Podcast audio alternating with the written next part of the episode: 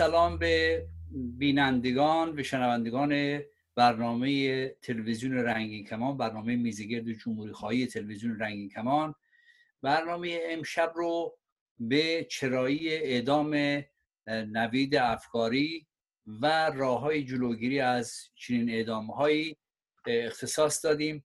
در این برنامه خانم مریم ستوت آقایان حسن نایب هاشم و فرهاد یگانه شرکت دارن.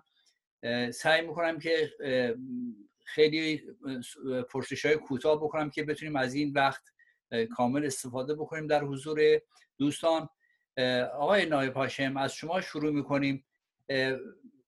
آخرین گزارشی که گزارشگر ویژه سازمان ملل در رابطه با نوید افکاری مطرح کرد. همچنین خانم باشه گزارشی رو به شورای حقوق بشر داد. اگه کوتاه بتونید در این مورد برای ما صحبت بکنید خوشحال میشیم.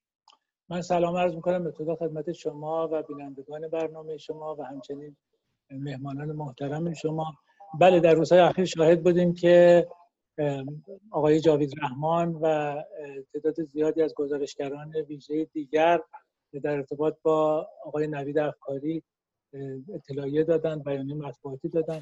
برای اینکه خب در تمام این مقاطع مسئله را از نزدیک پیگیری می‌کردن در اثر اطلاعاتی که سازمان های حقوق بشر به دفتر جاوید رحمان و همچنین دفتر کمیسر عالی حقوق بشر خانم باچله در این مدت ارائه دادن. برای اونها هم کاملا غیر منتظره بود این اعدامی که صورت گرفت و خب اونها در اولین روز بعد از اطلاع در واقع روز کاری نسبت به این موضوع موضع گیری کردن و خب طبعا خواهان روشن شدن این قضیه هستند و طبیعه که خواست عمومی هستش که یک کمیته تحقیق مستقلی در ایران حضور پیدا کنه و تمام این مسائل رو پیگیری کنه. خانم باکلی هم در وقتی که شورای حقوق بشر آغاز شد در روز دوشنبه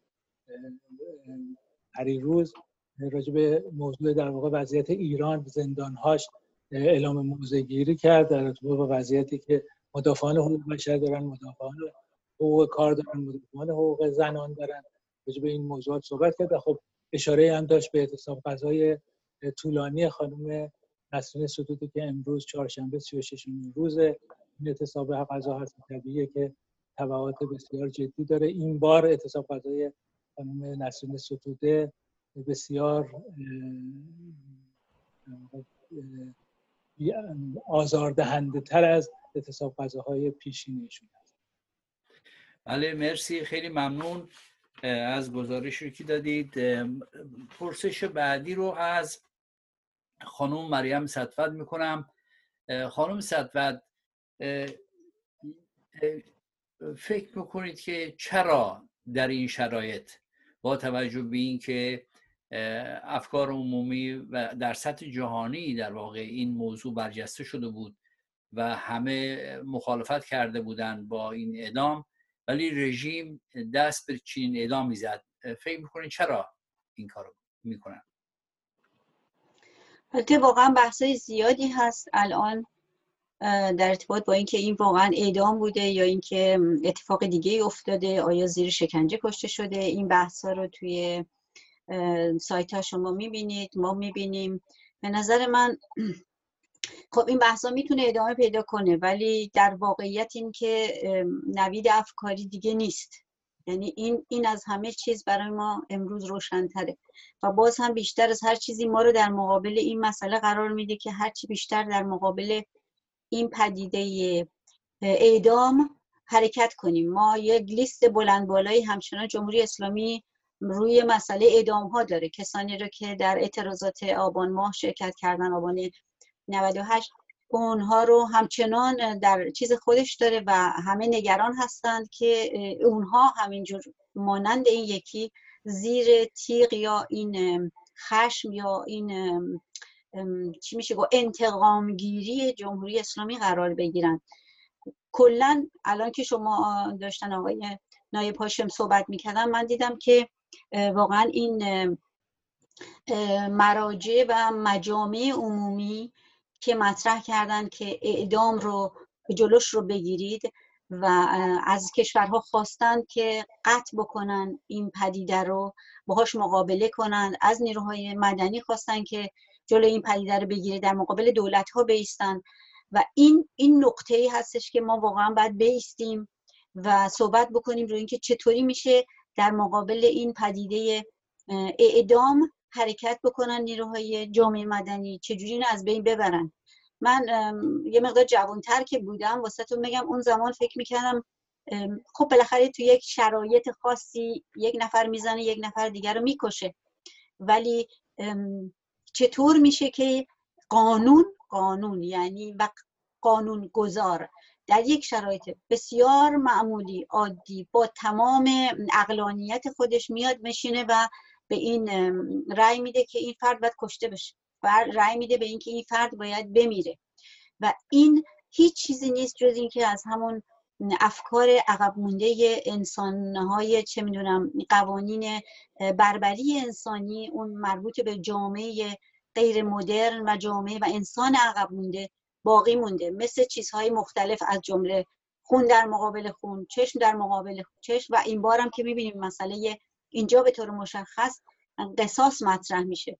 دلالی که جمهوری اسلامی آورده گفته این قصاص ما هم کاری نمی‌تونستیم بکنیم. خانواده ای خواستن که در مقابل یکی دیگری رو این این درست همون نقطه ایه که ما باید روش بیستیم و بگیم که اصلا قانون قصاص مربوطه به جامعه گذشته غیر انسانی انسان ها امروز در این دوره که جامعه متمدن انسان اصلا قابل فهم نیست این مسئله. این مربوط به همون قبایل گذشته مربوط به روابط ایلاتی مربوط به همه اونها که می اومدن و خشونت رو یعنی مرگ یکی رو در مقابل مرگ دیگری خون یکی چشم در مقابل چشم دیگری رو درخواست می‌کردن و این چیزیه که میشه روش ایستاد و مبارزه کرد با قانون قصاص و این که فکر می‌کنن که یعنی در واقع شاکی خودش یه نفر از دست داده حالا با تصمیم گیری و مسئولیت روی این موضوع که برای اون طرف تصمیم بگیره و اون رو بکشه. دوباره یک چرخه خشونتی رو در جامعه پشت هم می‌زنه.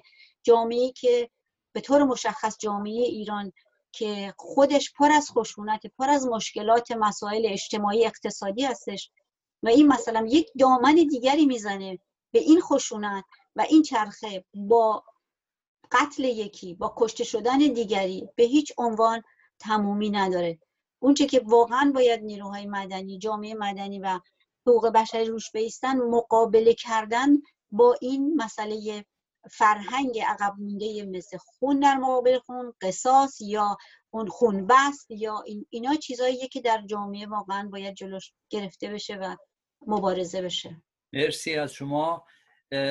آقای یگانه یکی از شنوندگان و بینندگان برنامه ما یه پرسشی مطرح کرده که من فکر می‌کنم خیلی به جا هست که این پرسش رو از شما بکنم که در سال 88 در اعتراضات جنبش سبز بودید و آسیب دیدید و کماکان هم آسیب دیده هستید.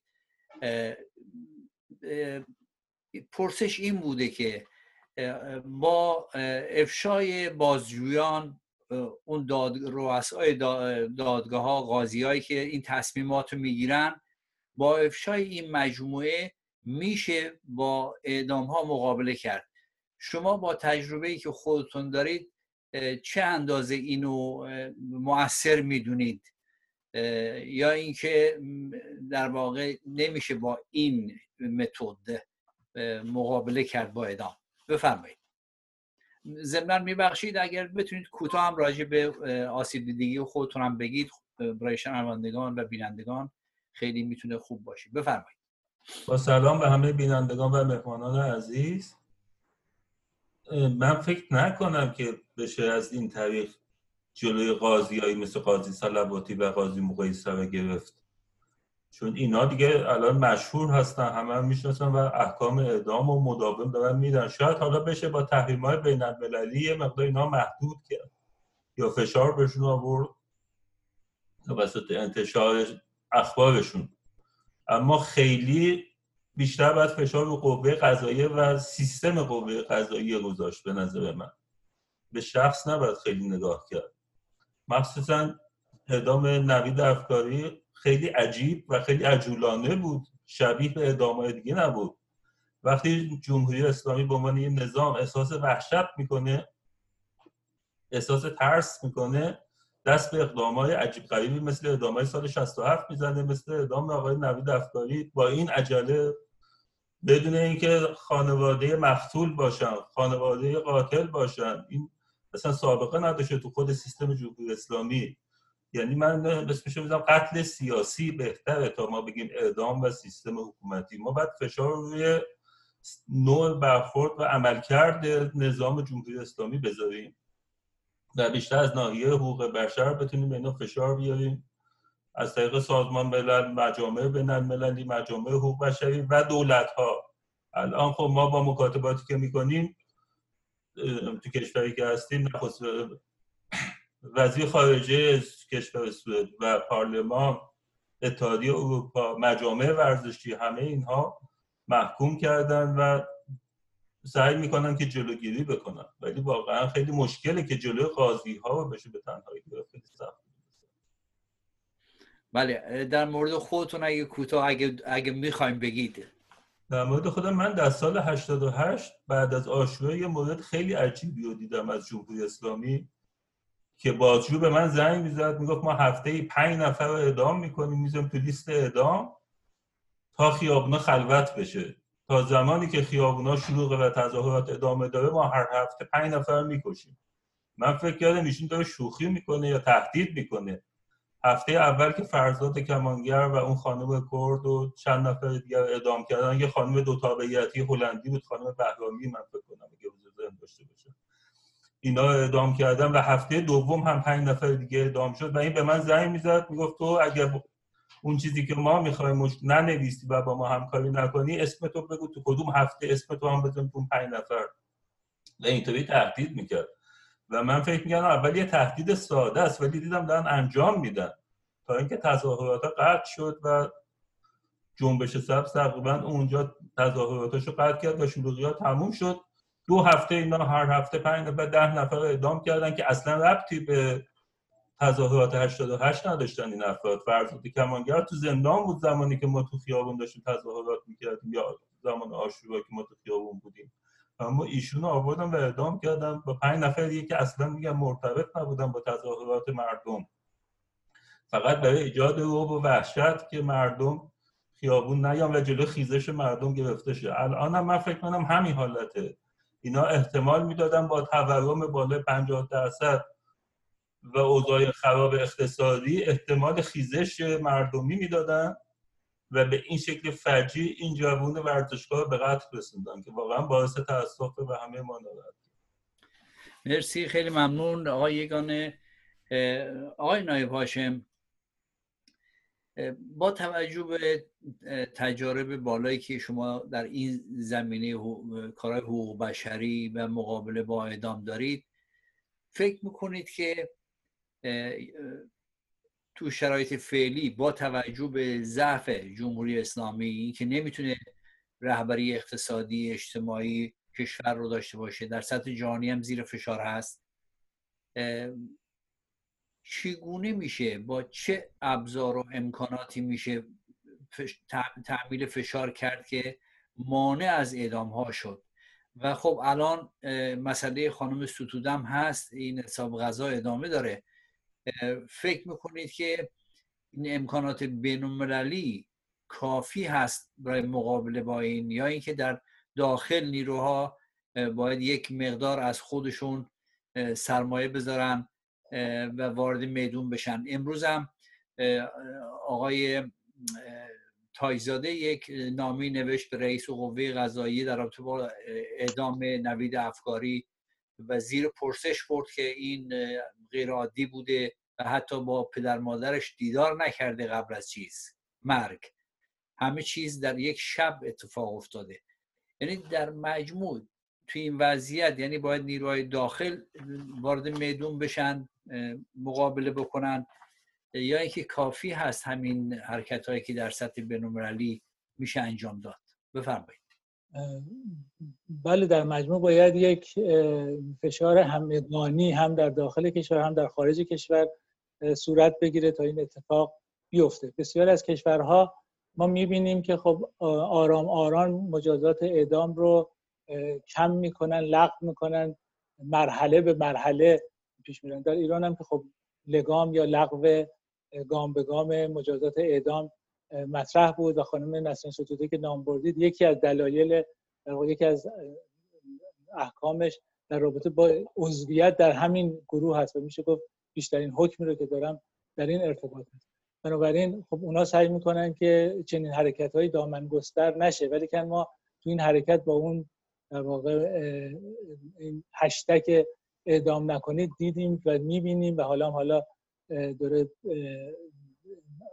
مؤسسه گمان یک نظرسنجی رو داده که هنوز نتیجهش معلوم نیست. بدون شک وقتی در جهان به این صورت هست 170 کشور دنیا که میشه 80 درصد کشورهای دنیا از مجازات اعدام صرف نظر کردن به اشکال مختلف و دوره هرچی بیشتر مجازات اعدام به عنوان قتل عمد دولتی منفور میشه بنابراین خب جمهوری اسلامی هم تحت فشار قرار می‌گیره. ولی واقعیت اینه که از اونجایی که جمهوری اسلامی بدترین کارنامه یکی از بدترین کارنامه ها رو داره در این رابطه اگر که تداوم پیدا بکنه یعنی حکومتش تداوم پیدا کنه قاعدتا جز آخرین کشورهایی خواهد بود که از مجازات اعدام دست برداره. مگه خب یه تحولات اساسی در کشور روی بده و و عقب نشینی های جدی صورت بگیره؟ در غیر این صورت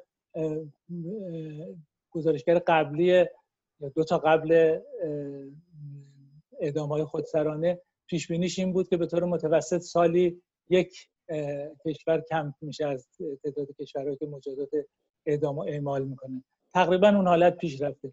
بنابراین اگر که بخواهد عمر جمهوری اسلامی تداوم پیدا کند شاید جز اون آخرینی باشه که مثلا 20 سال آینده این مجازات رو بخواد لغو کنه. ولی کن خب تحولات رو به هیچ وجه نمیشه پیش بینی کرد و اگر که در جامعه این روی کردی که وجود داره روی کردی که و حالا نشون میده با همین تمایل عمومی در کشور به اضافه خب کارکردهای بین المللی تجارب مختلف خود رو ارائه میدن. مثلا در مورد قصاص صحبت شد بسیاری از این قصاص ها به خاطر این هستش که در یک درگیری چند نوجوان و حالا حد اکثر جوان یک فردی بدون اینکه قصد از قبلی وجود داشته باشه قتل رو در واقع بر مبنای قصد از قبل برنامه ریزی شده تلقی می‌کنن در جامعه امروز. یعنی نه هر اتفاقی که به کشته شدن یک فرد می انجام بنابراین در مواردی که هنوز حکم اعدام اجرا میشه مواردی هستش که فوق العاده اون جرم به اصطلاح شدید و جدی تلقی میشه. خب می‌بینیم در همه کشورها این میزان رو به کاهش است که حتی در ایران هم با اون ماده واحده مربوط به مواد مخدر در واقع میشه تعداد کمتر شده. ولی هنوز کماکان چه بسا جمهوری اسلامی از نظر آمار سرانه بالاترین ها رو داشته باشه متاسفانه. در سال اخیر می‌بینیم که مثلا سال گذشته عراق پیشی گرفت از ایران در این رابطه. و از نظر میزان بعد از چین قاعدتا که تصور میشه بیشترین میزان اعدام رو داره ایران هستش که بیشترین میزان اعدام رو داره. بنابراین ما با چنین شرایطی هستیم. بدون شک ترکیب این اقدامات داخلی و بین المللی و به خصوص با روشن شدن عمومی با یک در واقع روند آگاهی در جامعه می‌تونه مجازات اعدام تخفیف و نهایتا از بین بره در کشور ما هم. خیلی ممنون مرسی. خانم سطوت یک بحثی هست که برخی می‌خوان که یک مثل دفعه قبل که اعدام نکنید به یه مسئله بزرگی تبدیل شد در سطح جهانی و در ایران هم خیلی ها شرکت کردن در این مسئله. هشتک اعدام نکنید. این بار من دیروز شنیدم که برخی می‌خوام نه به اعدام نه به جمهوری اسلامی رو چیز بکنن. فکر می‌کنید که جمع شدن نیرو حد اکثر نیرو خصوصا که نیروهای داخل هم بتونن شرکت بکنن نه به اعدام یا اعدام نکنید بیشتر می‌تونه کمک بکنه به مسئله مقابله با اعدام یا اینکه این شعار نه به اعدام نه به جمهوری اسلامی. نظرتون در این باره اگر نظری دارید بفرمایید. بله واقعا دور قبل یعنی اعدام سه جوانی که مطرح بود الان اسمشون یادم نیست. موفقیت این نه به اعدام تاثیر گذاشت یا لاقل ما فکر می‌کنیم تاثیر گذاشته و اعدام اونا رو عقب انداخت یا به هر حال یک مسیر دیگری رو پیش برد.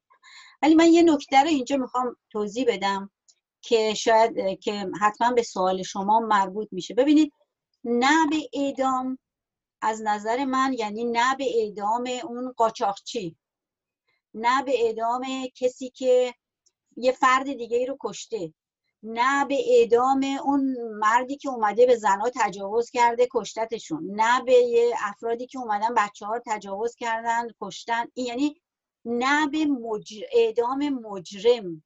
این مضمون رو داره. و ولی خب یه جوری در رابطه با این جریانات سیاسی یه جوری پیش میره انگار که ما یک زمانی که یه نیروی سیاسی رو دارن اعدام می‌کنن میگیم نه به اعدام. نیروی سیاسی رو باید اصلا مخالف آدم یعنی باید ما مخالف باشیم برای اینکه یه نیروی سیاسی بیاد و یه جرم حساب بشه و در چارچوب یک مجموعه جنایی باش برخورد بشه. چیزای حرکت های سیاسی در این کشورهای خارج هم وجود داره. میان تو خیابون همین چند وقت پیش آتیش می‌زنن نمی‌دونم ماشین آتیش می‌زنن تو همین فرانسه. این حد اکثر مجازاتش سه تا پنج سال هستش. اصلا هیچ ربطی نداره یه حرکت اعتراضی به دولت یه حرکت مخالفت با نظر دولت یا حالا مخالفت با آقای خامنه ای یا مخالفت با وزیر و کابینه و همه اینها. اینها اینا جرایم سیاسی هستن و جرایم سیاسی اصلا در چارچوب اعدام و اینها نمی گنجن اینا کاملا متفاوتن. وقتی شما بگید نه به جمهوری اسلامی این تبدیل میشه به یه چیز سیاسی. ولی وقتی میگید نه به اعدام تمام خانواده هایی که چه می‌دونم کسانی هستن که دارن مواد مخدر مثلا پخش کردن یا باندای اینجوری دارن یا به هر دلیلی یعنی صحبت ما نه برای اینکه بگیم اونها رو رفع بکنیم از جرم. نه نه. اونا باید مجازات خودشون رو بگیرن ولی اعدام غلطه. اعدام یعنی چی؟ یعنی شما یک نفر سلب حیات می‌کنید یک نفر ازش زندگی رو می‌گیرید و زندگی یک ارزشیه که شما وقتی بگیرید دیگه تموم شده. دیگه شما نمی‌تونید برگردونید. یک و این خطای انسانی بسیار دیده شده. یک تصمیمی گرفته میشه فردا معلوم میشه که این غلط بوده. واقعا اون طرف کسی رو نکشته بوده.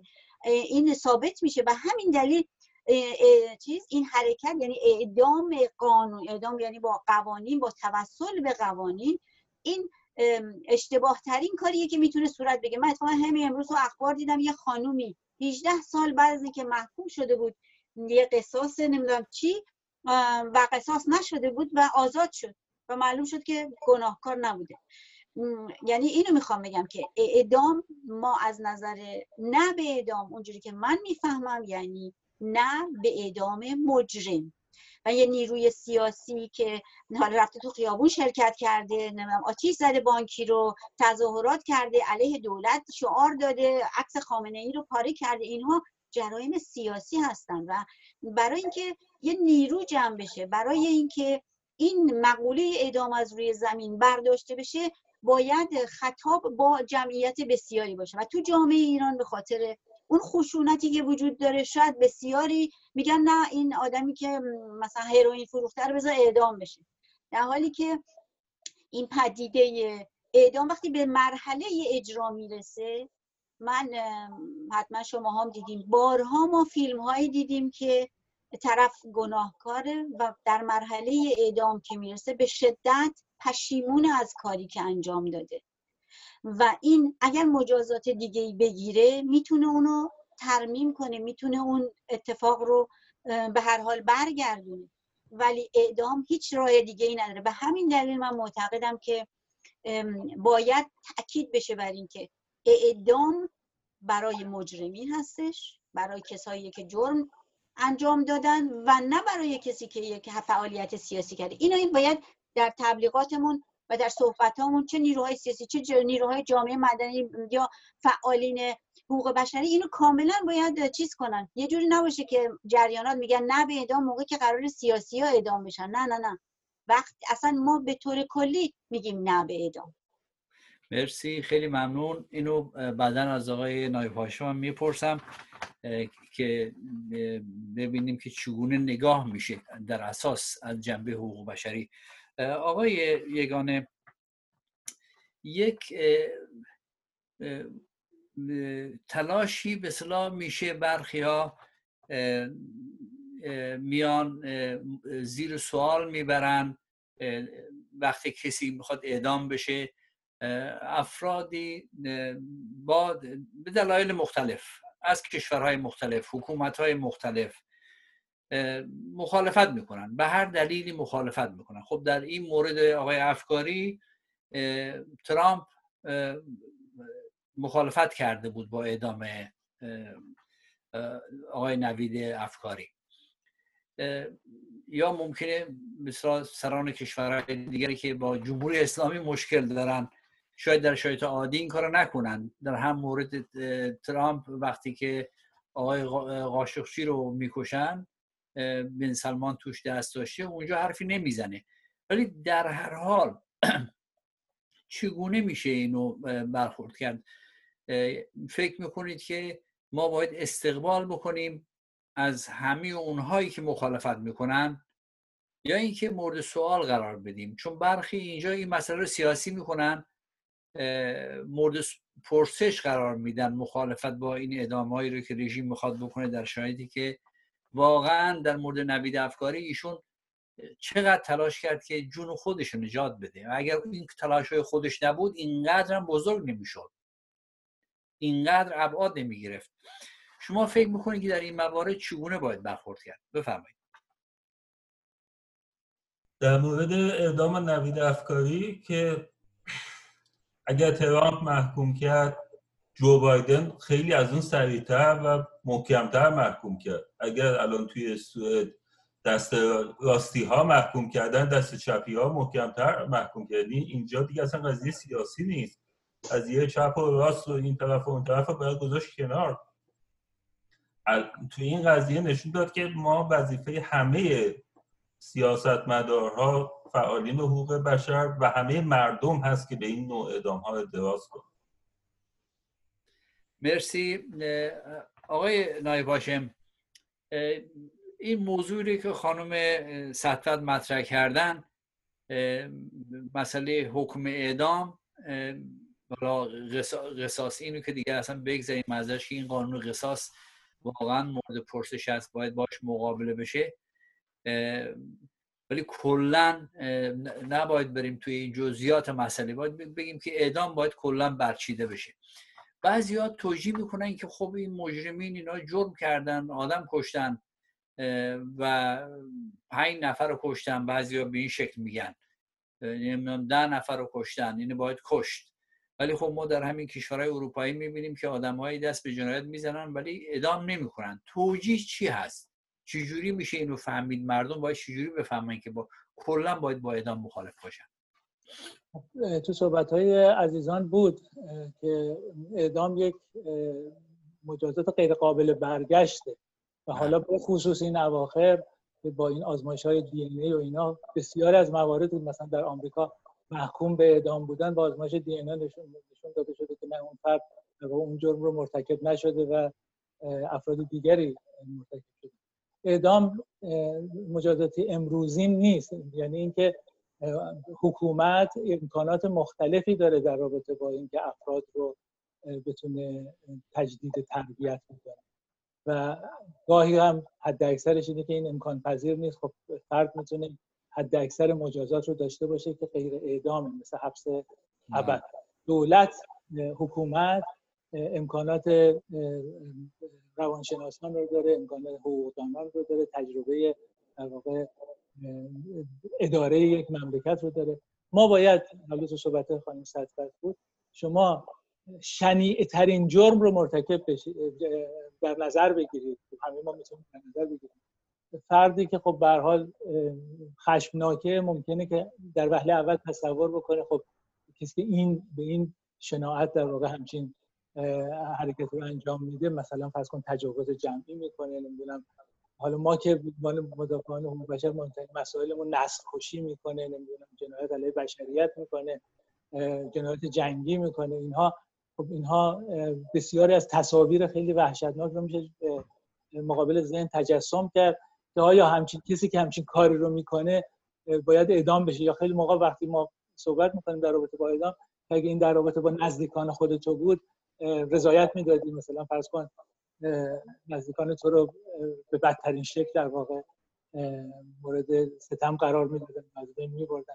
ولی خب ما می‌بینیم دیگه وقتی فرد در واقع اون رشد رو داشته باشه مثل خانم پرستی و فروهر آرش فروهر که کارداجین کردن در واقع پیکر پدر و مادری رو نهایتا خواهان قصاص عملا نبود. بنابراین به همچنین فامیل پوینده مختاری دیگرانی که این رشد فکری رو کردن. در دنیای امروز وقتی میگیم مجازات اعدام نیست یعنی مجازات برای هیچ کس نیست. بنابراین هیچ استثنایی نداره و بدترین جرایم که اینا رو که نام بردن اینا مجازات اعدام ندارن. نه اینکه مجازات نباید بشن نه اینکه باید حد اکثر مجازات هم در بعضی از مواقع نداشته باشن. باید حتما داشته باشن ولی این مجازات حبس های بسیار بلند و در مواقعی هم حبس ابد. و فراتر از اون نباید باشه. چیزی که هست گاهی اوقات افراد به این صحبت می‌کنن که خب نه اعدامشون نمی کنیم ولی کن مثلا فرض کن برن خار بخورن. یعنی یا چیزای نظیر این. گاهی اوقات صحبت مخالفی که می‌کنه از زجر کشی از شکنجه در کنار در جای اعدام صحبت می‌کنن. که ما بازم مدافعان حقوق باشه خواهان این هستیم که با همه باید حتی بدترین جانیان باید رفتار ما رفتار انسانی باشه. مرسی. این رفتار جامعه در واقع حکومت یک فرد نیست. حکومت باید به افراد که می‌رسه باید به حقوق زندگیشون رو در واقع رایت بکنه. خانم صدرت یک مسئله ای که یکی از شنوندگان و بینندگان برنامه پرسید به این شکل است که این پروسه هایی که در واقع در ایران این پروسه دادرسی ها و نمی‌دونم تصمیم گیری ها و اینکه وکلا دخالت ندارند و اینکه همه چیز ناروشن معلوم نیست چی به چی هست و مردم مطلع نیستن که چی اصلا چی میگذره. و این مسئله خب ابعادش در این مورد نوید افکاری از این هم بالاتر بوده. یعنی بعضا گفتن که اصلا در حالا به چیز خودشون کاری نداریم. به چیز همون قوه قضایی حکومت اسلامی که افراد در ماه محرم اعدام نمی‌کنن ولی اعدام کردن که نباید در ماه محرم خون ریخته بشه و این کارو کردن. یک پرسشی مطرح شده. پرسشم اینه که دعواهای درون حکومتی به این مسئله بی تاثیر نبوده. یعنی اینکه آقای ظریف دو هفته بعد می‌خواسته بره توی کنفرانس وزرای خارجه اروپا شرکت بکنه و عملا با این کار مانع کشورهای اروپایی حاضر نشدن ایشون رو بپذیرن و فکر می‌کنم که به درستی این کار رو کردن و این می‌تونه تاثیرگذار باشه. شما در این مورد چه فکر می‌کنید؟ آیا چنین چیزی تاثیر داشته یعنی دعواهای در اون حکومتی می‌تونه سبب این در واقع قتل عمد آقای نوید افکاری شده باشه. بفرمایید. متاسفانه در جامعه ما همه اینها امکان داره. یعنی ولی هر چقدر که صحبت بشه واقعا گمانه زنیه که یه گروه بر علیه گروه دیگه حتی حاضرن جان یه نفر بگیرن. تا یه سیاستی پیش نره. ما این رو در موارد قبلی هم دیدیم. و پوشاندن لاپوشانی کردن یکی از شیوه هاییه که متاسفانه در جامعه ما تبدیل به یک فرهنگ عمومی شده. حتی از مردم و از خانواده ها گرفته این مسئله لاپوشانی رو مطرح می‌کنن. تا خود دولت. شما الان یه سوال کردید از دوستمون که الان مثلا ترامپ اومده و چیز کرده حمایت کرده یا مخالفت کرده.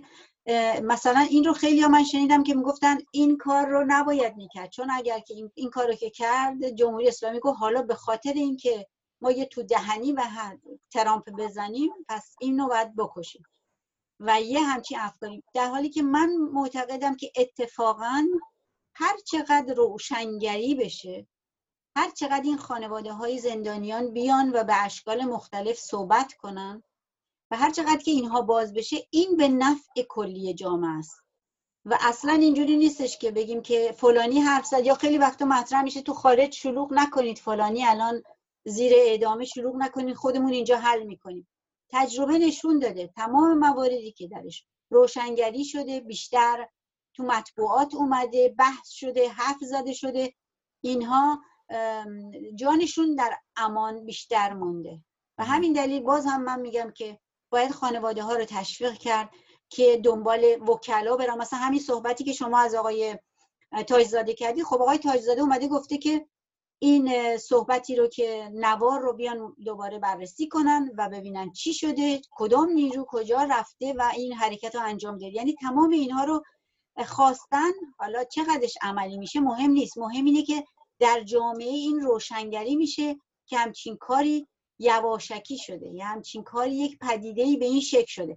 حتی در مورد آقای ظریف هم اگر این واقعیت نداشته باشه فقط گمان زنی باشه ولی وقتی صحبت میشه راجع به این و وقتی حرف زده میشه که ممکنه ممکنه که به این دلیل این رو کشته باشن اینها همش بردن یک آگاهی, آگاهی و روشنگری در جهت جامعه است و همش مثبت واقع میشه. مرسی خیلی ممنون. آقای یگانه من یک احساسی دارم بعد از اینکه شنیدیم یعنی شنیدم که آقای افکاری نوید اعدام شد. خب جوونی بود 27 سال بیشتر سن نداشت پهلوان بود.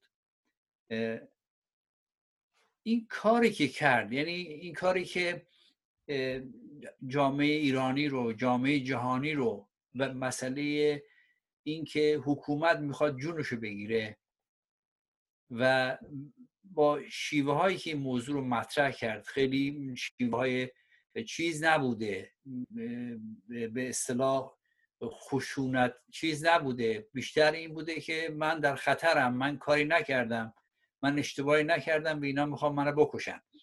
و تونست یک جامعه ای رو تکون بده. یعنی حکومت واقعا مورد فشار قرار داده و از داخل ما می‌بینیم داره گسترش پیدا می‌کنه در مقابل با این.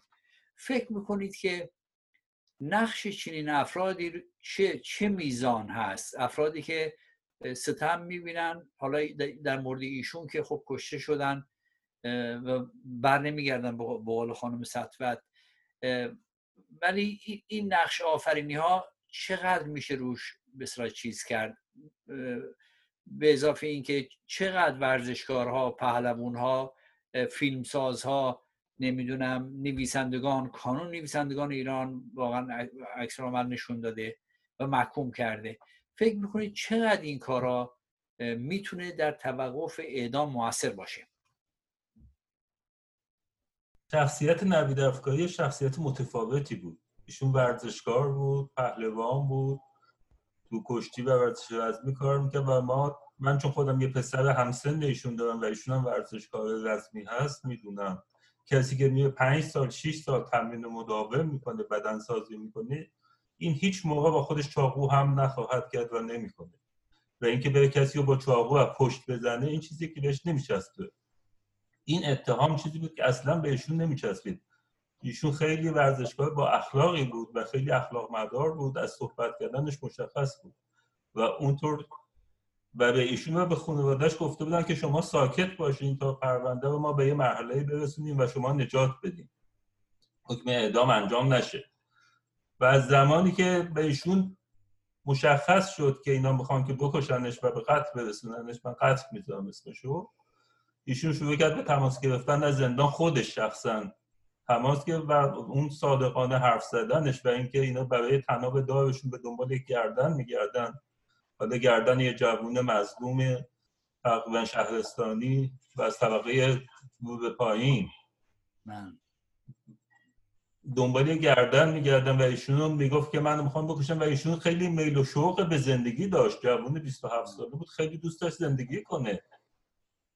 نوع پیام و نوع پیام تلفنی که از ایشون میمد این بود که من دوست دارم زندگی کنم من می‌خوام زندگی ادامه بدم اما اینا می‌خوان منو به ناجوان مردانه ترین شکل بکشن و اتهامی به من میچسبونن که اصلا نمیچسبه به یک و به من.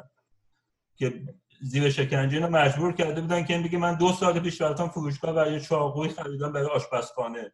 که امکان نده کسی با چاقوی آشپزخانه پاشه به تو خیابون بخواد کسی بکشه. خیلی مسخره و هیچ جای این پرونده با هم جور در نمیمد اون فیلمی که گفتن هیچ موقع به نمایش در نمیمد فیلمی وجود نداشت فیلمی نداشتن مدرکی ازشون نداشتن. من فکر می‌کنم فقط به دلیل ساکت کردن مردم و ایجاد فضای اختناق این جوون ما قربانی این قضیه شد.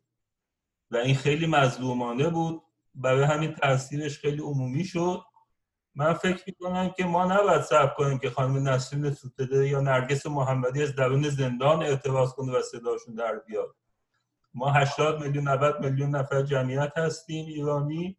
هر یک نفرمون باید فعال حقوق بشر باشیم فعال حقوق بشر یک کرکتر خاص نیست. فعال حقوق بشر کسی که برای حقوق انسانی اول خودش و بعد هموطنان و همسایگانش تلاش می‌کنه و همکاری می‌کنه. ما باید اولویت اول دمون حتی به نظر من از اقتصاد از نون و آب مهمتر برای ما باید مهمترین عامل حقوق بشر و حقوق انسانی خودمون باشه و حقوق انسانی دیگران. باید حساس باشیم نسبت به این مسئله.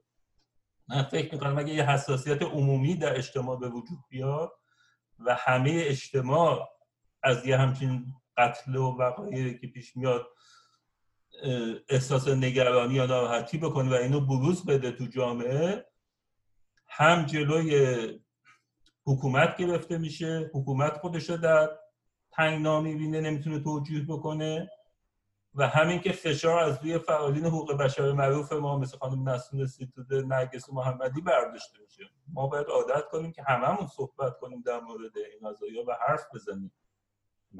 این حرف زدن و اعتراض کلامی به نظر من مهمترین عامل در محدود کردن جنایات حکومت مستبد. مرسی خیلی ممنون آقای یگانه. آقای یک چهار دقیقه وقت داریم.